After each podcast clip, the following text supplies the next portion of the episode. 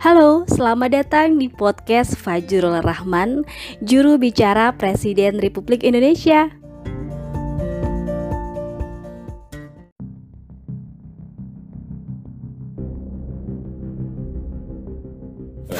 akan dibahas mengenai strategi peningkatan peringkat Indonesia dalam uh, PISA dan untuk mencegah penyebaran COVID-19 pada ratas 23 Maret yang lalu kita telah memutuskan untuk melakukan pembatalan ujian nasional 2020.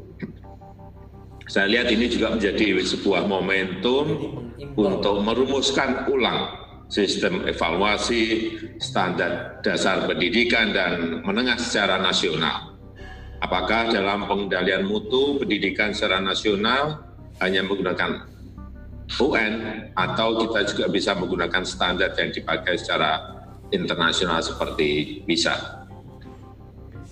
Indonesia telah ikut dalam survei PISA selama tujuh putaran sejak 2000, eh, tahun 2000 hingga 2018 dan survei PISA menunjukkan bahwa sistem pendidikan Indonesia telah berubah menjadi lebih inklusif, terbuka, dan uh, meluas aksesnya selama 18 tahun terakhir.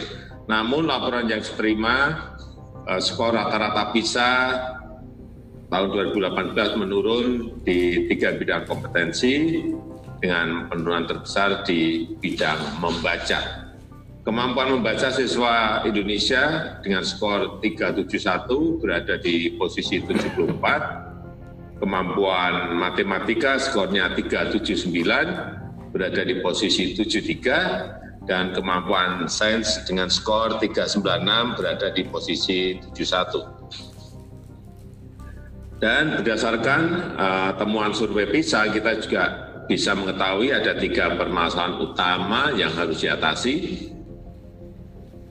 Yang pertama, besarnya persentase siswa berprestasi rendah. Meskipun kita tahu Indonesia berhasil meningkatkan akses anak usia 15 tahun terhadap sistem sekolah, tapi masih diperlukan upaya lebih besar agar target siswa berprestasi rendah ditekan hingga berada di kisaran 15 sampai 20 persen di 2030. Yang kedua adalah tingginya persentase siswa mengulang kelas, yaitu 16 persen. Angka ini 5 persen lebih tinggi dibandingkan rata-rata di negara-negara OECD. Dan yang ketiga adalah tingginya ketidakhadiran siswa di kelas. Karena itu, mengacu pada hasil survei PISA, diperlukan langkah-langkah perbaikan yang menyeluruh, baik aspek peraturan, regulasi, masalah anggaran, masalah infrastruktur, masalah manajemen sekolah, masalah kualitas guru dan beban administratif guru.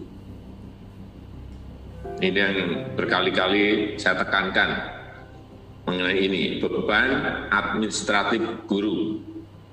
Jadi guru tidak fokus pada kegiatan belajar mengajar, tetapi lebih banyak dipakai untuk hal-hal yang berkaitan dengan administrasi ini tolong digarisbawahi.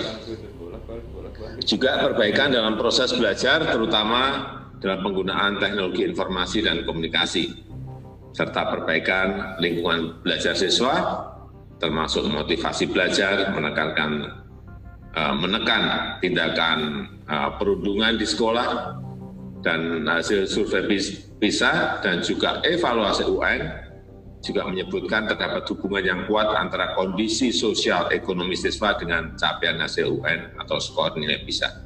Saya rasa itu yang bisa saya sampaikan untuk menjadi catatan dan atensi kita bersama. Terima kasih. Pak Presiden yang kami hormati, kesempatan